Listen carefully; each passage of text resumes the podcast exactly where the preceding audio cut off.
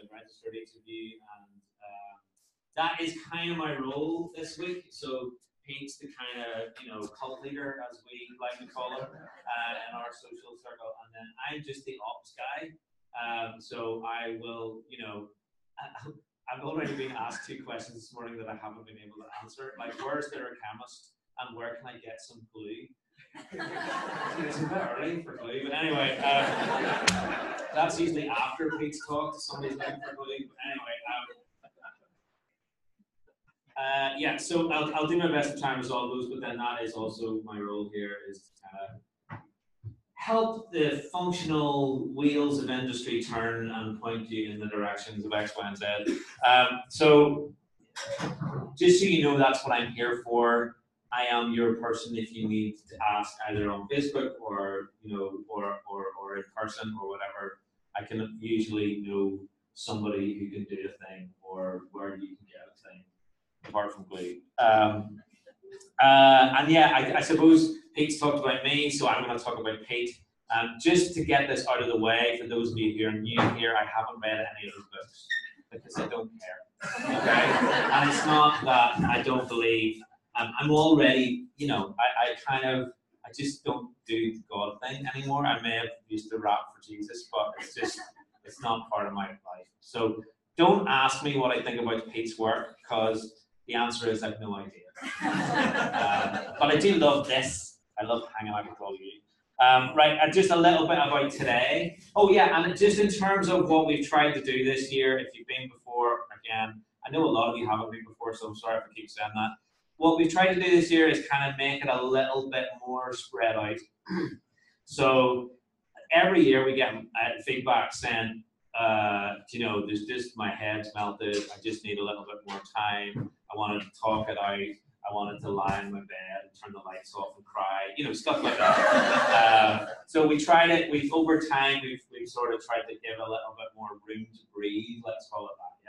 Um, and this year we've done that even further, which is why we're starting a little bit earlier, even on the Monday, um, and sort of sort of given quite a lot of sort of socially stuff, and we've brought the the premium drinks into the official program because we want people to feel comfortable with each other and be mates, you know. Um, so hopefully that that'll that'll um, work. Now today there's a brief talk from Pete um, not a brief, but there you go. Um, a, a talk from Pete, and then there'll be an hour for lunch. Most days it's it's an hour and a half for lunch, but today it's just an hour. And then those of you, you've all told me that you're going to sign up for one tour or another. If you're going to the street art tour, if you can meet, actually don't meet here, meet um, meet outside the, the Duke of York, which is where we, we were drinking last night. So if you if you meet there um, at like two o'clock, um, then we'll we'll take it from there. If you are going on a bus journey with Pete, um, there's a bar called the National, which is on High Street, which is like you come out this door, you'll cross a small street. If you turn right, you'll cross a small small street, and then you get to a big street. It's like High Street, right? And the National is just on the corner there. Pete is leading that, so maybe even if you could meet here at five to two, in case people feel like they can't find that, and then you can sort of gather people. But go either straight there, or, or it's pretty easy to find. There'll be a bus on High Street at two o'clock to take you on your little jaunt up the river. Um, and then this evening, oh yeah, and then after that, sorry. So one of the things, I'm sorry, I'm just going to go through this because sometimes the descriptions aren't really like very obvious, and I want to tell you what we're trying to do. Sorry if it's boring. So at four o'clock, then back in the green room in here, like we've sort of created a, a particular kind of meeting kind of point, okay? Um, and I, I put some close-up magicians who are amazing. Um, and so it's just, again, a chance to get to know each other a little bit. And we've arranged it so that the street art tour and also then the bus tour will be finished so that people can, excellent, thank you. Um, so, uh, so people will, um, uh, you'll be back in time to do that. It's, it's all kind of optional. I mean, you're here, this is not school you can like literally skip every single piece that Pete does, and that's okay because you're a paying customer. You can take or leave whatever you like. Okay, there's nothing like is this. I sometimes get is this compulsory? Nothing's compulsory, right? You can do whatever you like. You don't even have to come at all. There's some people who haven't even come at all. Anyway, uh, so it's all optional, right? Um, And then um, this evening, there's two things. One is in Oh Yeah, it should be on the map, okay? So it's not, Oh Yeah is literally just around the corner. And then the dark horse is across the road from the bar that we were last night, if you were there. So it's pretty straightforward. And again, it's mostly, it's kind of entertainment, but it's hopefully entertainment that's thoughtful entertainment. That's what we're trying to do. Okay. Um, couple of other real quick things. There is a kind of sort of shop ish this year. We have a couple of things to sell, basically. So we have a, a, a badges, a, a, pack which includes a, a weight bag from previous years, which I have left over, which is quite nice. Not as nice as this year's, but it's quite nice. And we're going to give away a tract and a, and a, and a and badge. So so there we can tell them if you want them, no pressure. Um, and we'll hopefully when we have a couple of authors throughout the week, we'll have their books to sell as well. Uh, and the final thing I want to say is just about what this is, okay? So it's really, really important that we're clear what we're at, okay? We are not at a youth retreat. We are not at a therapy session. Pete and me are not qualified to look after you, okay? And you know, in some ways, what what I've learned about Pete's work, even though I pay no attention to it, is that it does bring things out in people that may be difficult. Okay, and some people might struggle with some of the things, and maybe wrestling with things, and maybe here because they're wrestling with things that that are difficult. Yeah. Now, I'm not a social worker, right? And Pete is not a social worker, right? That doesn't mean to say that we don't care, but we just we're not here to fix those things. But what can help fix those things is community. Okay, and this is our community. For these next four days, you, you guys are my brothers and sisters, right? That's who we are. That's what community is. That's what this is a pop-up community. That's what a festival should be. It's like we're here, we're community for a while, and then we're going to go back to our ordinary lives, right? So it's a safe space, but look out for one another, okay? Because that's what you do in community. Yes. Can we all sign up to that? I mean, you know, that's optional as well. You can say fuck you all, I don't care. But like if at least a few of you would go like, yeah, I'd like to hold hands and then come by that. Okay. Anyway, yes. Does that so is that are we kind of okay with that? Yeah, is that okay. So look out for one another and sort of be supportive and all that kind of stuff, right? Yes, yes. Okay. So I, I'm gonna, you know, Pete gave me a wonderful introduction there. Um, so I'm trying to think of really dirty stories that I have. I've known I know them better than any of you. That's just but anyway, we'll not we'll not get into that. Um, get me drunk. Uh, so uh, for the next, uh, yeah, I'm gonna we're gonna start the the talky stuff now. So Pete's gonna do an hour, and then an hour for lunch, and then back to the talks. Operationally, are we clear? Okay, I, I'm gonna be sitting right there because I yeah. you, you hold the mic here, by the way. It's, it's of no use. It's just like it's, my fate like box. Like a, it's, it's like my rapper kind of. Yeah. All right. So um, I want to pick up actually something Adam's talking about in relation to why this is called Wake. But most of my talking bits I'm actually going to try to uh, get some of the questions and concerns and thoughts that you're bringing to this. Because to be honest with you, can get a lot of me online. You know, unfortunately for you, there's a lot of me talking somewhere on YouTube. And so it's not like in the old days where every time I talked, it was sometimes it was the first time people had heard the Seamus story. You know, it was the first time you know people had heard this parable, and it was interesting. Most of you are here because you followed this work for a while. And it's not like, oh, now you've paid the 300 or whatever quid, so you get the secret that I haven't told everybody online, right? There is no secret. The secret is there is no secret. Um, but what you do get is uh, we get an opportunity to have a more intimate conversation. And so at various points during the next four days when I get up, um, I'll, I'll start by talking about something and then get some questions from people and take it from there. And then on the last day, I'm going to do a breakout session uh, where we can, um, for anybody who's really into the philosophy and the theology stuff, you can go to that breakout, and that's where we'll kind of talk about dead philosophers. So um, that's what we'll do. Also, hopefully, you've all got your packs, no expense. Uh, spared. It's not. I say no expense at all was put into them. Uh, we have. Uh, if you're wondering about banana, Adam swears that it is a great hangover cure. Yeah. Yeah. I know, yeah, people kind of wonder whether there's symbolic significance or anything, but no, it is a hang over here. There also, I thought these delivered by this morning, these are Belfast City guides, which usually should have been in your bag if I have them better organized. But you can just like not physically take and in your bag. And that just tells you stuff is going on. It's just like a, it's the standard tourist Belfast guide, so it'll have a map it and probably where you can. So, uh, what I want to start with then is this idea of, you know, Adam mentioned it in this very caring way of we don't care about you, uh, that you may be here because of some sort of, you know, something that's happened in your life where your worldview, your ideology, your religious background is somehow shaken. That's actually generally how people connect with pyrotheology initially, is that the worldview that once sustained you uh, has somehow begun to weaken. Um, and that's kind of the first step into kind of pyrotheology. But that isn't what pyrotheology is about at all. In most worldviews, most religious systems have a place for doubt, complexity, and ambiguity. Most religious systems have a place when things go wrong. They give an explanation for why that is. They can they can create space for you to mourn to a greater or lesser extent.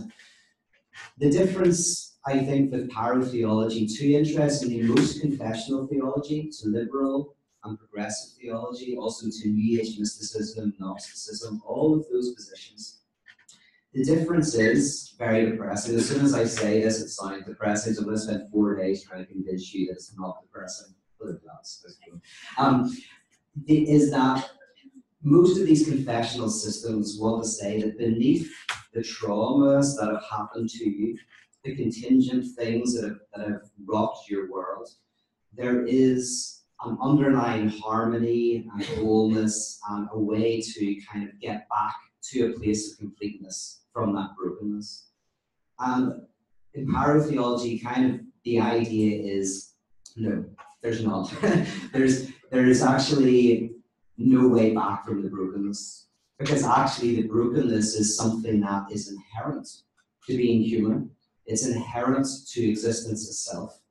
And that weirdly, the way to find the way to find a way the, the way to find joy and a way to find depth and meaning in life is actually weirdly to go deeper into that traumatic space to that difficult place.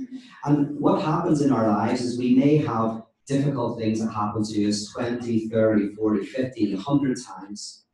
But each time we are able to cover over those things. Each time that we confront doubts, guilt, uh, sense of meaninglessness, the loss of someone we love, the, the, the sense of our own imminence, each time we confront these experiences, we can find a way to kind of like cover it over in sacred and secular ways, whether it's through prayer or going to the movies or going to the pub. Right? We've got all various ways to cover over these traumas that happen to us. But at a certain point, one of these traumas just maybe shakes us more than the others.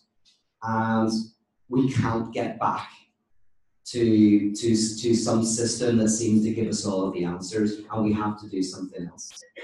Um, I'll just very briefly talk about this journey more deeply into the trauma, uh, and then we'll unpack it over the next few days. So the first step is something happens to you contingently. Something occurs that gets you to rethink everything, that disturbs your life, that comes in and shakes everything up. And that's an apocalyptic event. Apocalypse is the incoming of something that completely destroys your world uh, and also offers the possibility of a new world. An apocalyptic event is something you can't put into your diary. It's not something that you can predict. It's something that comes from nowhere. It might, it might be the birth of a child. It might be the loss of a job something's talking. Um, it might be um, whatever it is, something comes in that you couldn't predict, and it throws everything off course. So we attempt to cover over that. But the next step is potentially going, to hold on a second. this lack and this trauma that I'm experiencing is also experienced by others. It's something that's shared. This actually unifies me to the people who are around me. My loss is particular to me. No one else has experienced the loss that I have experienced.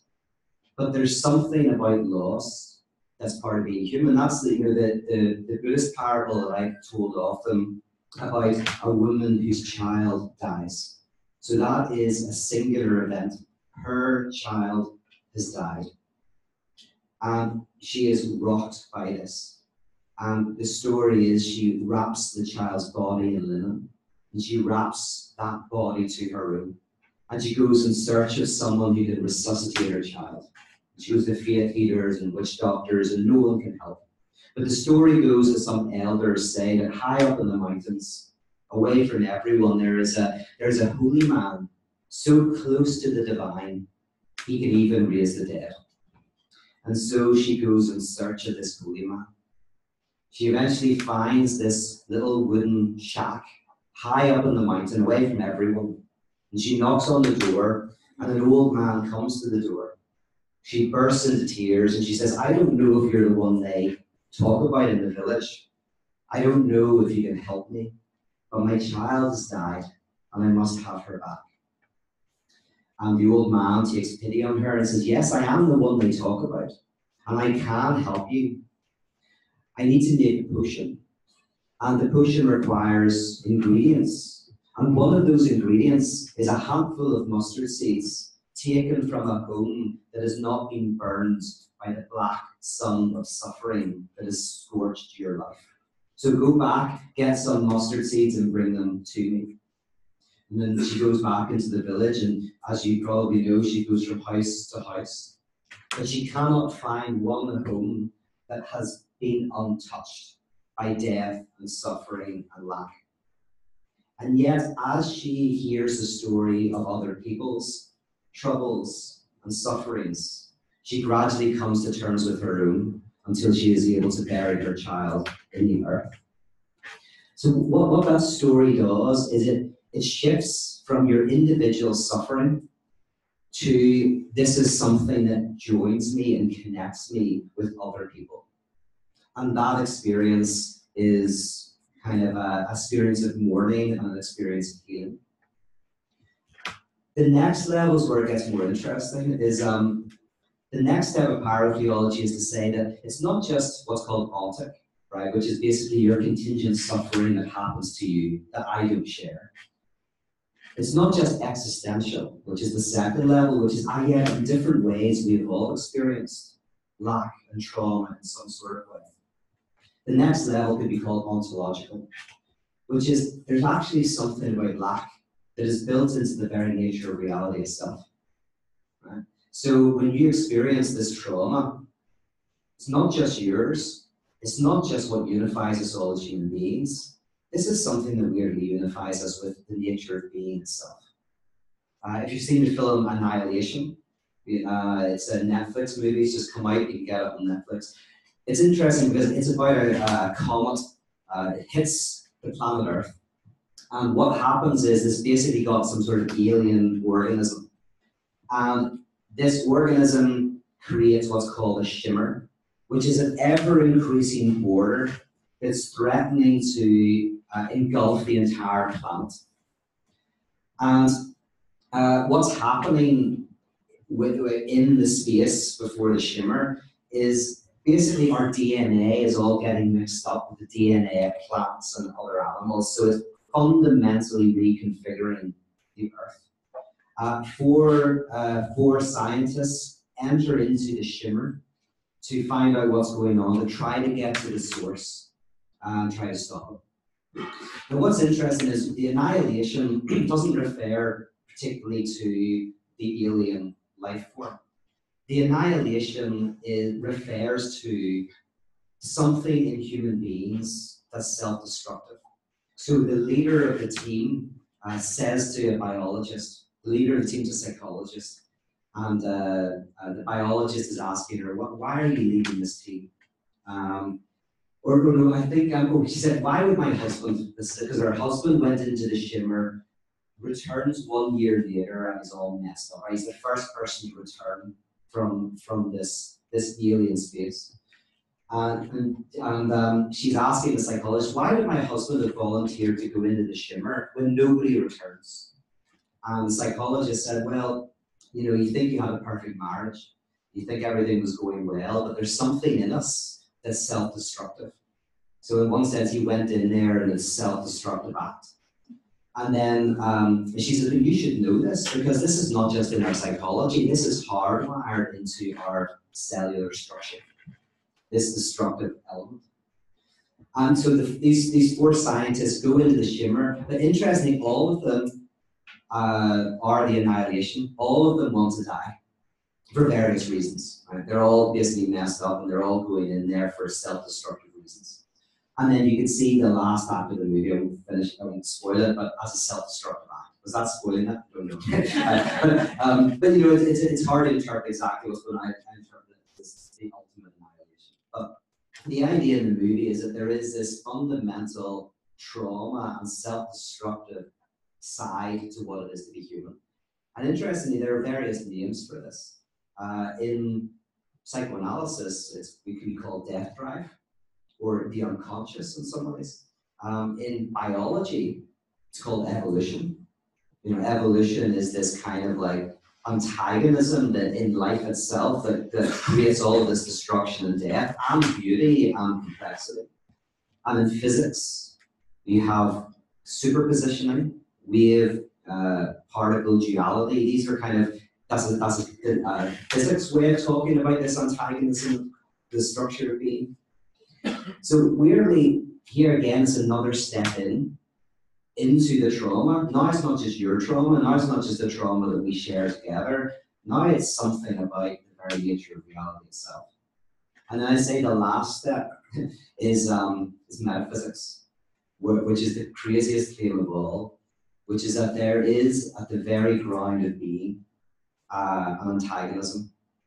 And so, in your experience of doubt, complexity, and ambiguity, uh, in your experience of trauma and loss, you're actually connecting in some way with the very source of everything. Um, now, I say most other systems, um, like confessional theology, at every point wants to say, no, no, no, right? You know, you can go, go a little bit into the, the, the brokenness and the trauma, but, but, but underneath, there is something that sustains us, that, that's whole and complete and all that one of the issues for me right this because at first when I say that, all of you will hopefully be going, pyrotheology sounds horrible, right? I just I, I kind of liked it because a little bit of doubting on the way, and it's okay to, to mourn. I like that. But this sounds crazy. um, but it's the same in psychoanalysis. People go to psychoanalysis because they want to be fixed. And sadly, in psychoanalysis, what you discover is that really very gradually you go, no, there's there's no fixing. There's just a, a tarrying with the trauma uh, finding a way of positivizing it and of um, healing through through kind of bringing it with you in some sort of way. That actually all of the problems arise from trying to get rid of trying to pretend it isn't there. That's where all, all the issues arise. I, I think a good example of this to try to start convincing you slowly. You don't have to be convinced. You're, you can be wrong if you want. That's totally fine. You know? um, but uh, there's still you know, something of value, hopefully, in the pyrotheological approach. But I do want to, the reason why it's theological, right, is because it's saying that there's something at the core of Christianity that is about embracing a fracture within ourselves, which, of course, and I'll probably get to this uh, by Wednesday or Thursday, you see in this claim, my God, my God, why have you forsaken me? Which is in a sense symbolic, you can say, a rupture within the structure of reality itself. But um, think about it, there's two ways to create a social bond, broadly speaking. Uh, one, which is the common way, which is we create a social bond through what we share, through our excess, through what we believe, through our, say, our race or our gender or our mission statement uh, or our geographical location. We create social bonds through through what we have in common. Right? And that's the most common type of social bond. Um, but there's a fundamental problem with that from this perspective, the psychoanalytic perspective, which is that that, that then it has to repress the lack. It has to erase something. Every time we try to relate in terms of what we share in common, and we share lots in common, many of us, we share something in common. But when we fully try to create a community through a shared mission statement, a shared set of beliefs, a shared religious ideology, something gets erased. And that is the doubt, the trauma, the, the, uh, the lack, the antagonism. These get covered over. Technically, that's what ideology is. Ideology is a system of thought that covers over the ambiguities and the contradictions of existence, rendering them palatable or understandable, trying to rid us of the uh, of these these fractures in our being. Um, oh yeah, so we unify in what we all share. So the the lack gets one of three things. It either gets repressed, right, which means that the doubt, the, the, the lacks, the traumas, the this antagonism gets pushed down, and we ignore it. But then it comes back. So when you repress, Freud says there's always a return of the repressed, which means that the most common form of the return of the repressed is scapegoating. We are all unified. We have the answer. We have the truth. So, but there's some other community that's just getting in the way. Some other group, something out there that's just preventing everything from being perfect. We already have the answer. We already have it all. But there's some external force that's, that's threatening that. It's the cultural Marxists. It's uh, it's it's uh, the immigrants. It's this or it's that. There's some group that are threatening the the, the, the, the excess, the thing that we have in common. So the obvious example is fascism. The fascist community is the community that says, you know, we have an organic unity and harmony and connection with the environment. We are organically connected to the earth, blood and soil. Um, but there is this group, the figure of the Jew, the Jewish community, who threaten that, who disturb that unity and that harmony. They are the enemy we have to destroy them. But actually, what happens is the Jewish community in the fantasy of the fa- fascist is actually what allows fascism to continue. It allows the fascist community to paper over the inherent social antagonisms within the group, the inherent problems that exist. You put it onto somebody else. So if you actually got rid of the other community, you wouldn't have success, you'd have failure. Right? This is the interesting thing about this structure is this community you're trying to get rid of is actually what holds you together. And if you got rid of it, you wouldn't find some sort of joy and completeness. You would find that actually the problems that you think are on them are actually inherent to you. Like, I'm not saying this is, is the case, but I think sometimes you can see this in very a very legitimate target. So you have a, a political leader who is the enemy who, is, who, who then contains all of the problems. They are the problem. What happens is you start to purify yourself. So this is the community that's pure and good and right. That's where all the evil and the bad is. If only we got rid of that, everything would be wonderful. What that figure is doing is they're allowing us to distance ourselves from inherent antagonisms within the, the political community itself. So if you got rid of the figure, this is great. It's great to have a figure who's an idiot because then you know they're really good at projecting onto you. But if you get rid of them, what happens is actually you may discover that all of the social antagonisms that they represent are actually inherently within the society itself. This is um, an example of like a hypochondriac, right? A hypochondriac who thinks they've got cancer, right? They hate the cancer they, they're, I've got cancer and I want to get rid of it. But of course they don't. They love their cancer, right? The hypochondriac is always fantasizing about the cancer, always thinking about it, always trying to get rid of it. Why? Well, because the hypochondriac, let's say, has an anxiety. They have anxiety. So what happens is they then create something that can contain that anxiety, right? So it's the reason why I feel anxious is because I've got cancer, right? And then they can fantasize about how to get rid of the anxiety, which is to get rid of the cancer. But the cancer is what binds the anxiety. So you have, you know, somebody sleeping at night and you hear, you, you're always thinking there's a murderer in the cupboard, right? And you think that's bad. No, that's not. That's saving you from something even worse. You're binding your anxiety to your murderer in the cupboard. Because, and so then, whenever people say, oh, there's no murderer in the cupboard, and they keep on thinking, no, you're dumb. because The person, of course, knows there's no murderer in the cupboard, right? but they, not at night. At night, they're like, there's definitely someone in the cupboard. I have to check three times, right? But that's protecting from something even worse. It's, it's a way of binding the anxiety to something concrete. And then what we don't understand, if we're telling the person there's nobody in the cupboard, right? Don't understand is that that actually the person sounds weird, unconsciously wants there to be someone, not wants there to be someone in the cupboard, wants something to bind the anxiety. That's the reason why I can't sleep. There's someone in the right? That's the problem. So weirdly, you need your enemy. You need the very thing that you hate because it binds your anxiety. So with the hypochondriac, you go like, I have cancer, I have cancer, I have cancer. Um, they need the cancer to kind of like distance themselves from their own internal antagonisms and anxieties. Just like a child says there's a monster under the bed. The monster isn't under the bed, the monster is inside them. But the first thing you do, you distance yourself from the monster, you put the anxiety onto something external. Uh, until you're able to very gradually understand that the anxiety is within you. So a hypochondriac then who finds out they have got cancer, what happens there? So you're a hypochondriac, you think you've got cancer, and you find out you have got cancer. Well, the problem is you're psychically invested in having the cancer. So although you can go, brilliant, I'm not paranoid, I actually have the cancer. You are paranoid, you just happen to have. It's like they say, you know, just because you're paranoid doesn't mean the FBI aren't trying to get you. Right? You may be paranoid that the FBI are trying to get you, and then you find out the FBI are trying to get you.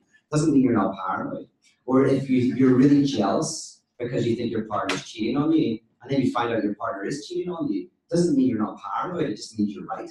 Okay, because you may you may structurally require your partner to cheat on you, and just the fact that they are cheating on you is just an empirical proof, but you're still paranoid as hell, right? Um, so it gets a bit complicated. Uh, uh, and by the way, a lot of the reason why people have jealousies is people think, oh, you have jealousy because you love someone, but but no, generally unconsciously, the only way you can love someone is to be jealous of them. For, for some people, the structure is I, I keep my desire for you alive by always thinking there is a threat about to take you away. So unconsciously, the person is only able to maintain their desire by fantasizing that someone is about to take their partner away. So weirdly, if you get rid of the jealousy, you're not left with love and desire, you're left with nothing. Um, kind of making love ideas, like the, the, the obstacle is what generates, continues to generate the desire. That's an aside, doesn't matter. Um, the, the, the hypochondriac finds out they have cancer, but they're weirdly invested in having it. Contrast that with someone who's not a hypochondriac, but he finds out they have cancer. They are not libidinally invested in the disease, right? So they can more actively fight against it because they don't want it. They don't even want it unconsciously. There's no kind of sense of this disease holds me together. I bind my anxiety to it, so in some weird sense, I need it. You go, no, I have this and I want to get rid of it. And so you can actually more effectively fight it. In the same way, if you have a political figure who is holding you together, who is actually able to help you fantasize your community is pure and good, and uh, you know what's called the beautiful soul, people call it the beautiful soul, that I am the beautiful soul and there's all the evil, then we are unconsciously invested in keeping the enemy. Of course, we want to keep the enemy because the enemy does something. It binds our anxiety, stops us from looking at the lack that is within our community. So if we got rid of the enemy, all we'd be left with is looking at how crap we all are. Look at you, you're all crap, I can tell. Guys, why else would you be here? And, um, it's like the kulaks in Soviet Russia. The kulaks were the problem. They were the peasants who kind of owned the means of production, they employed, they had money, and so they were persecuted. But while the Soviet system had the kulaks, you could blame everything on them. Everything's great, everything be wonderful. They are this contingent problem that, that's causing the issues. The problem is in Soviet Russia, they're a tough bunch, right? So they're they get rid of the kulaks, you know, the persecution is too successful. So what happens? Well, what happens is they had to start expanding the definition of what a kulak was because they required a kulak. So now they were, a kulak was someone who, you know, had only a very modest uh, means of production or had a slightly larger field than some other people. And eventually a kulak was just someone who thought like a kulak. Or someone is a kulak if they would think like a kulak if they had the chance. In other words, you just always had to have an enemy. Or you think about it like in school, those people who always have to have someone to slag off. They always have to have another who is the problem. Because that stops them from looking at their life. Um, so that's that's repression and return to repress. There's two others, I don't think we've got time to look at. What time is it? Twelve thirty, okay. Very quickly I'll mention the other ones, okay. The, the second way we often avoid lack when we're in a community is through disavowal. And this works in a slightly different way. Uh, Simone Weil once asked the question, what does a miser lose when he loses his fortune? And what she was referring to is Aesop's fable. Famously, this miser goes to the bottom of his garden every week and counts this treasure that's buried under a tree. He never spends it, like a true miser. He never spends it, he just counts the money and goes back to his house. But one day, uh, a criminal sees this. And so, whenever the miser goes back to his house, the criminal goes, steals all the money. So, the next Sunday, the miser goes to the bottom of his garden, digs up the treasure, and there's nothing there, just a, just a hole. And he screams out because he's so upset. And he screams so loudly that some of the neighbours hear and they come over to him and say, What's wrong? And I said, Well, I have this money that I buried here, and every week I count it. And I came back this Sunday and it's gone, someone's stolen. And in Aesop's fable, one of the neighbours says, But you never spent it. And uh, he says, uh, says, No.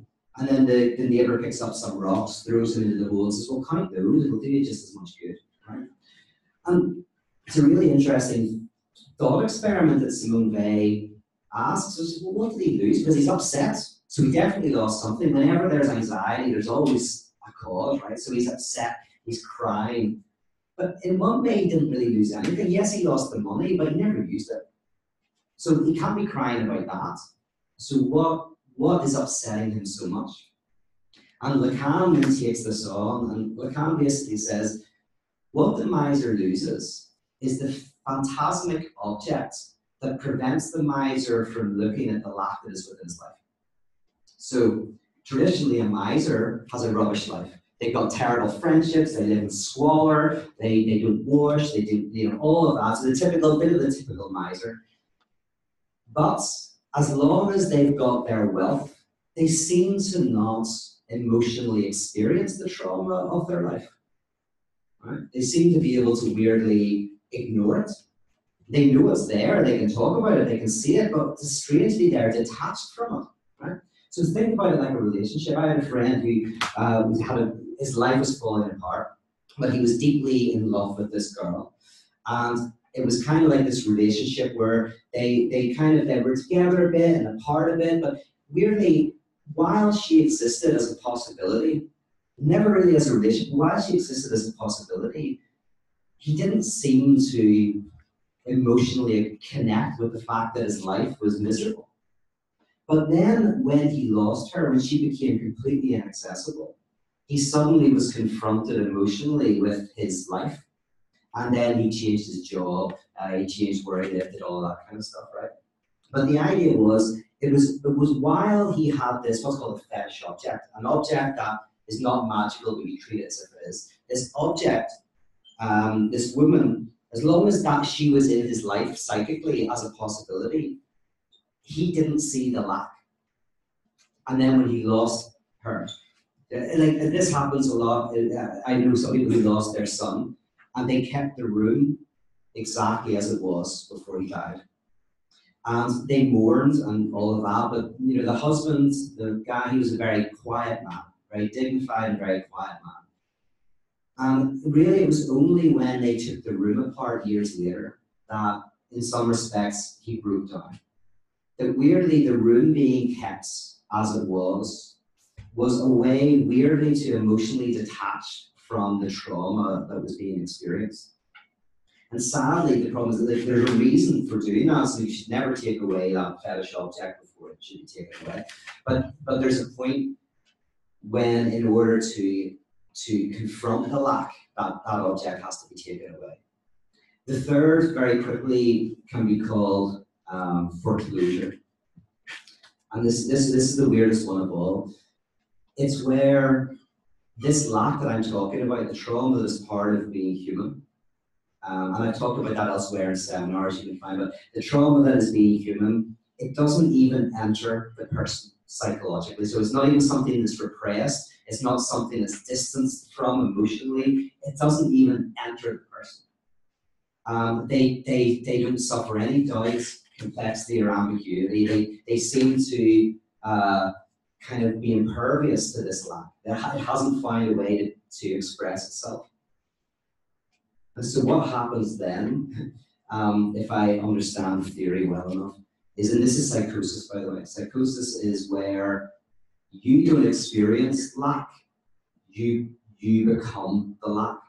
What's called so it's called the loss returns in the real, which means you your ego dissipates. You don't know where you start you stop sometimes. You have out of body experiences, your ego fragments. So in other words, you don't have a way of expressing the lack, but the, you become the lack. you you um in the psychotic experience, you, you, you're overtaken by voices. You don't know where the, the boundary of your body is.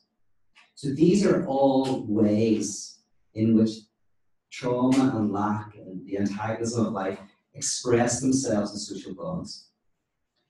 But there's a different way of creating a social link that's connected with the, the theory of pyrotheology.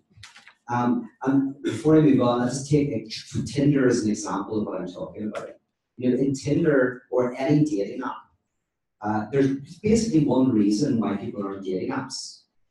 Uh, and the one reason is you experience a lack of some kind. You're lonely. You don't feel complete, right? That's that's the reason why everyone's doing Tinder or Match.com or whatever, because there is, in a sense, of going like, I feel alone, I feel isolated, I want to have some connection with someone. But if you look at dating apps. This is the one thing that nobody mentions. Every dating app, everybody is expressing themselves as if they are happy, whole, and complete. All of the pictures make them look like they're having a blast. They were men are topless, taming lions, and, you know, women are playing beach ball while drinking sex on the beach, whatever. I don't know. Uh, but you know, and, and when you read the descriptions, everybody's it's what they enjoy, it's what they like, it's how much fun they have. And so weirdly, the one thing that brings you to a dating app, which is your lack, is the one thing that is completely covered over. I mean, not completely, but if you do talk about your lack, you're never going to connect with anybody. I mean, if you have the picture of you being depressed, crying, touching a security blanket with, like, I think life is despair, and then you die, you're not going to die. I've tried it. You're not getting any hits. Yes, it doesn't work. Um, so we weirdly give of our excess in, in, in, in on, on, on dating apps. We also do it in parties. Parties are by definition uh, um, antisocial spaces. It's funny that so the, the most antisocial space is a party because at a party everybody is putting their best foot forward. You're showing what I can do and who I am and what I've accomplished in Los Angeles, when these parties are, it's all about who's who, who's in the room, who's the cooler person to talk to, you know, and it's always moving around. Everybody, in a sense, is trying to express their positivity and who they are and, their, and how great they are. And that is not, there's, you can't connect with people in that way. You're never going to get beyond adoration or jealousy. Uh, you're never going to get beyond those kinds of emotions. Because here's the interesting thing in order to experience a genuine friendship or genuine connection, our social bonds has to connect with lack. Love, Lacan says, love is this. Love is giving what you do not have to someone who does not want it. Love is giving what you do not have to someone who doesn't want it. Okay, what does it mean? Well, one way of describing that is he says, well, what you do, instead of giving who you are and all the greatness that you are, there's a moment where You go, I'm lacking. Why? Because I desire. Desire is lack. If I desire something, I feel I'm lacking, and I desire you. So there's something in me that's lacking, and I'm going to show that. I'm going to give you my lack, which is what you do. To give desire is to give your lack, right? To someone who doesn't want it. Because in a sense, I want you to complete me. I want you to be full. I want you to kind of like somehow make me whole. I don't want your lack. That sounds awful. I don't want your trauma. I don't want your suffering. I don't want your doubt and hunger. I don't want any of that. I want I want to be around you. It's all amazing, and you're going to make my life fantastic. And you know, you're rock star. It's going to be. I want to like you know, sniff cocaine all day. It's going to be amazing. I don't want your lack. But love is this weird moment that very rarely happens, like a miracle when it does. But where two people can share the lack and the other person doesn't really want it, but he but accepts it and actually does enjoy it. So when two people share their life.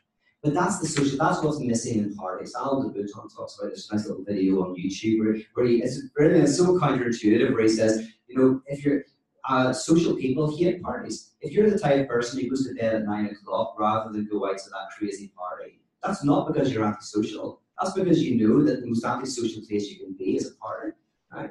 Because this, it's at the party that you're not going to be able to connect with people at that level. And like miracles happen, and we all know that occasionally at a good party that, that occurs. So all of this to say, there's a different way to create a social bond. And I'll, I'll use one example from America, where I think this happens, and it's actually Burning Man. I've never been. Has anybody been to Burning Man? Is Ryan or Andrea? No, nobody. And uh, I, I kind of look like Burning Man in some ways is maybe the worst example because it's a very new age kind of space. You know, it's, it's all drugs and new age. But um, but the interesting thing about Burning Man, I think what makes it so interesting and unique, is that the central ritual of the event is the destruction of something. That the, the social bond in Burning Man is around the destruction of this thing that's built like that connects with its with its founder. The, the, supposedly the story is this guy uh, uh, uh, lost this woman that he loved, and, and he couldn't get over it. And he talked about it all the time with his friends, but he bored him senseless. So they they brought him down to the beach and they killed him. They brought him down to the beach and they built they built uh, something and they they burnt it as a symbol of kind of letting something go. And they were you know this circle of friends burning this effigy, right?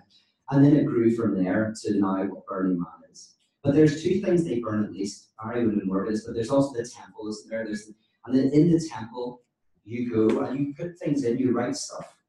You know, and basically you write the difficult things, the tough things, and you put it in the temple. And then on the last day, you set fire to the temple.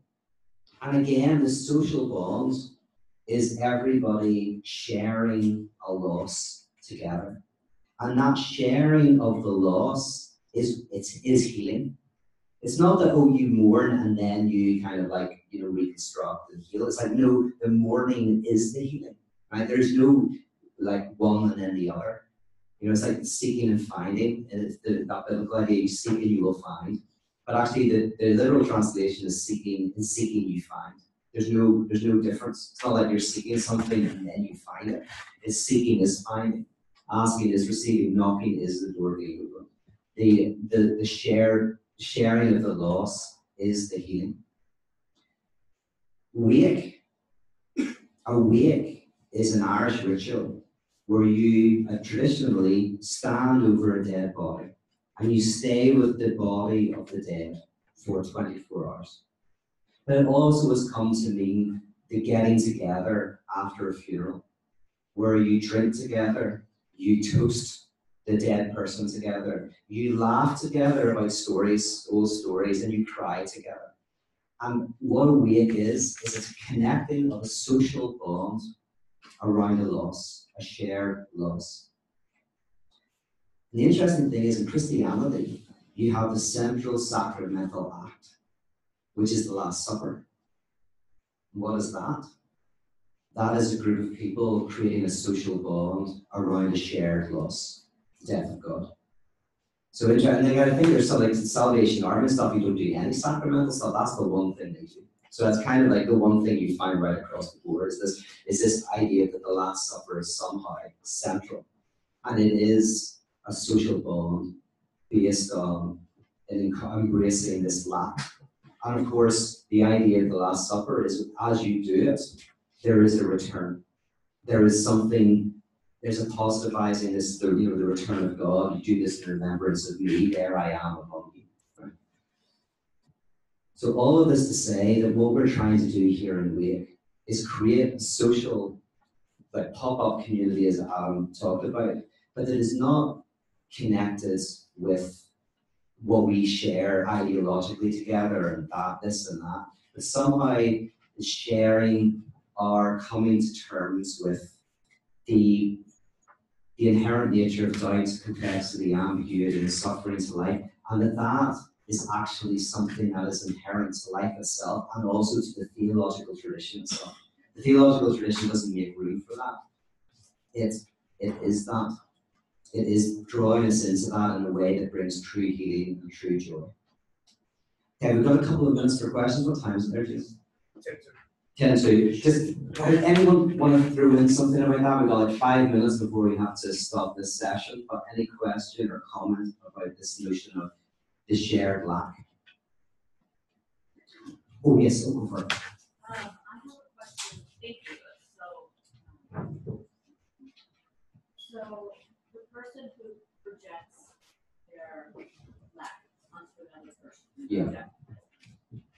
You speak to a little bit about the person that attracts that person? Can you tell us what is the person to attract the need to be objectified? Oh, you're saying that like You know what I mean, like the person who takes it, actually, like, oh, that person is so obsessed with me, you know, like the obsession.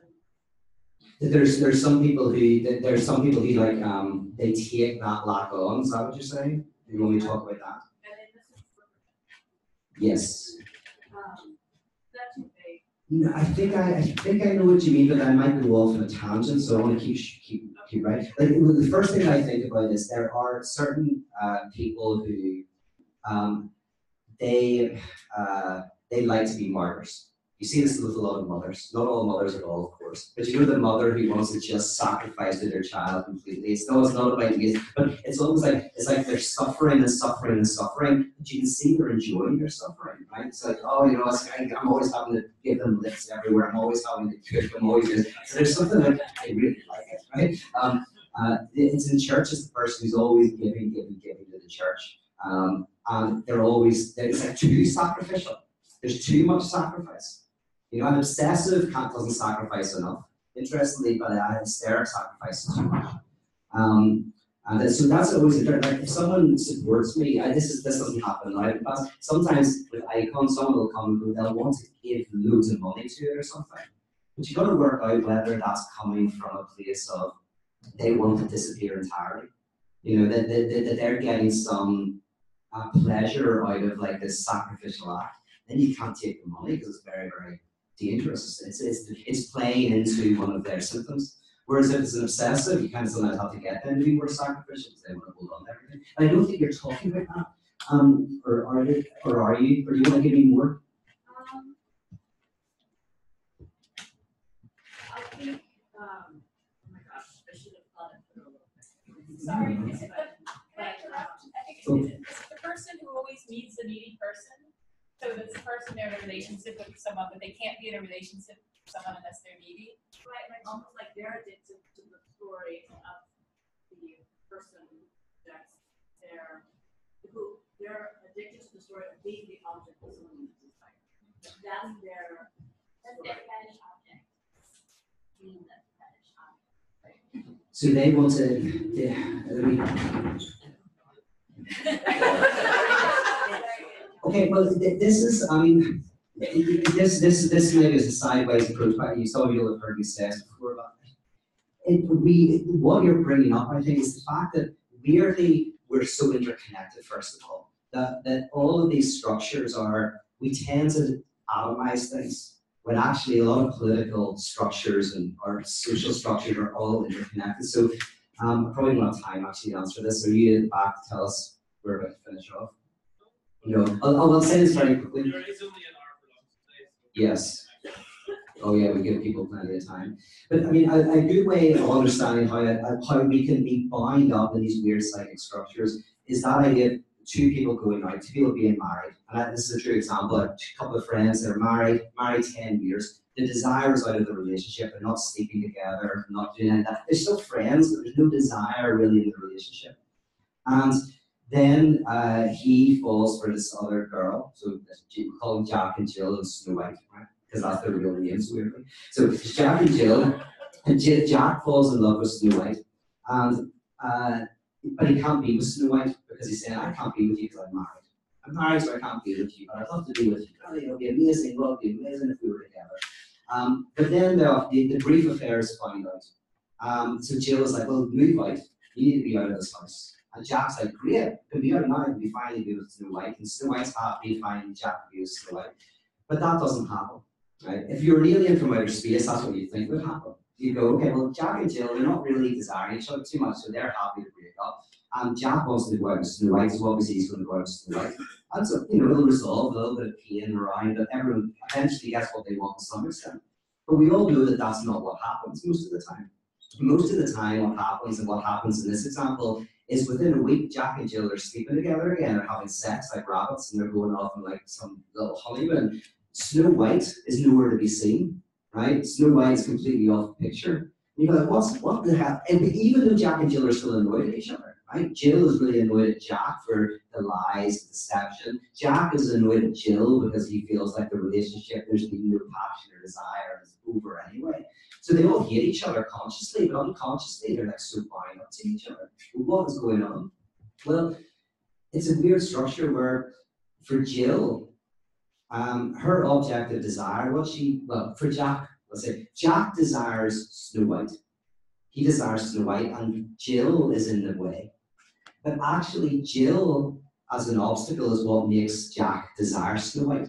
The fact that she's impossible makes her desires. So he's a typical obsessive. Obsessives generally only want what they don't have. So they desire the other person's partner, right there. They're always desiring the impossible object. So as soon as the impossibility is taken away, as soon as Jill says clear off, Jack's like, I would never want to go out with Snow White, she's mental. Like that would be a ridiculous thing, you know? It's like the scales drop from his eyes. He's like, what, what, what? No way. Um, and but what's happening with Jill?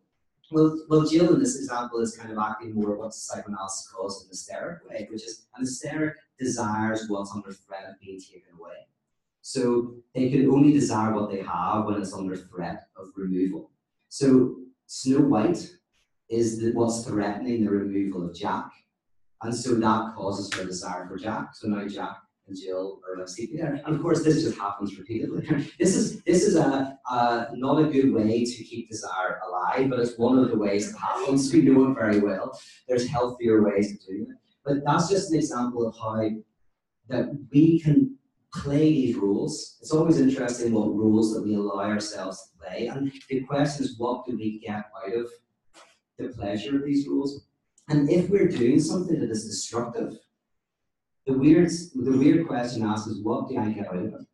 So I'll give one example, then we'll, we'll stop. But I, I like this because here's a political question, which is which is confounding people, which is why do people vote for oppressive political systems that oppress them? Or why do people go to churches that are obviously bad for them? Why do people do that? And the answer used to be the liberal answer is education. If you educate people, they will learn and they will stop going to the stupid church. Right? So here- here's a prosperity church which is telling you, you know, you can be rich and wealthy and it'll all be, you know, all of that money can be yours. Just keep believing, keep praying the prayer, and it'll all be wonderful, right? And so you come along and you go, here's the statistics that say it doesn't work, right? There's no statistical difference between people in your community and this church getting rich. There is no connection between this church and wealth creation.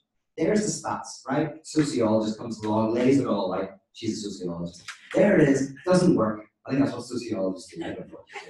Um, and uh, but then, but then of course we discover that it doesn't seem to have any effect at all. I mean, maybe some people are influenced by the stats, but a lot of people they continue to just be part of oppressive systems. So you go, okay, what is the issue? Well, the psychoanalytic response is the failure of the church is exactly what keeps us enslaved to it. Right? It's actually the fact that it doesn't work, which is its power. Right? So with take gambling, people think that gamblers are addicted to winning, but more often than not, they're addicted to losing. Right? Because when you lose repeatedly, it generates a fantasy of how great the win would be. So the more you lose, the more the win. It's like, oh my goodness, that would fix everything, that would solve everything. If you kept winning and gambling, you get over the addiction pretty quick. It's like playing slot machines is boring. You might make some money, but there's more fun ways to make money, right? It's the, the perpetual losing generates the fantasy of what, what it would be like to win. So in the same way, you go to a prosperity church, it's continually telling you how amazing it will be to have all this money and how all your problems will be solved and God will vanquish your enemies. So you're getting this fantasy, and the fact that you're not getting it ever just makes the fantasy all the stronger. The more you feel, the more the oppression is, the stronger the fantasy becomes, and the more enslaved to the fantasy you are. If if you did, if it did succeed, if the church did get you wealthy and did vanquish all your enemies, then it would feel. Because then you realize, oh, the anxiety isn't because you know my external world is problematic. The anxiety is because my internal world is problematic. You know, if you think like think of insomniac, the problem is, oh, you just have to have a very quiet room and a black enough room and it'll all fix. You know, the insomniac is always looking for something that's disturbing their sleep. And they'll find anything. And if everything's completely silent, it'll be their own heartbeat, right? The insomniac's like, no matter how perfect your external world, if your internal world is at fault, matter, right? So the very successful, if you get all the money, it feels why? Because you realize it doesn't hold. Having loads of money might get you a nicer shower and a nice nicer air conditioning, but it doesn't fill the lack of your being. Yeah. Um, so so weirdly, um, it's actually people people give themselves say to a church that's giving this fantasy. They give it precisely because they always feel to to, to, do the things that it tells you to. The people who do it all, I you some of you those crazy people, the idiots who actually do everything, right? You go, okay, you know, I want to get the ale, right? Oh, I have to read the whole Bible, I have to do this, I have to do that, well, I have to throw my whole record collection in the ocean, right? You don't have to do that, no, you just have to unsubscribe from Spotify, which is a bit rubbish. And in your old days, you had to bring your whole music collection down to the ocean, right? You do all of that. So you do it all. Then you realize it doesn't hold then you become free of the fantasy. It's the very going all the way that allows you to find wherever this doesn't hold, the center doesn't hold. But if you don't do all of that, you're always left with a residual fantasy that if you did, everything would be wonderful. So I don't know why that's connected with anything, but it's important. Okay, we're going to take a break. Alan? I got two real questions. Uh, was- Anyway, the most important one is about Wi-Fi. Wi-Fi.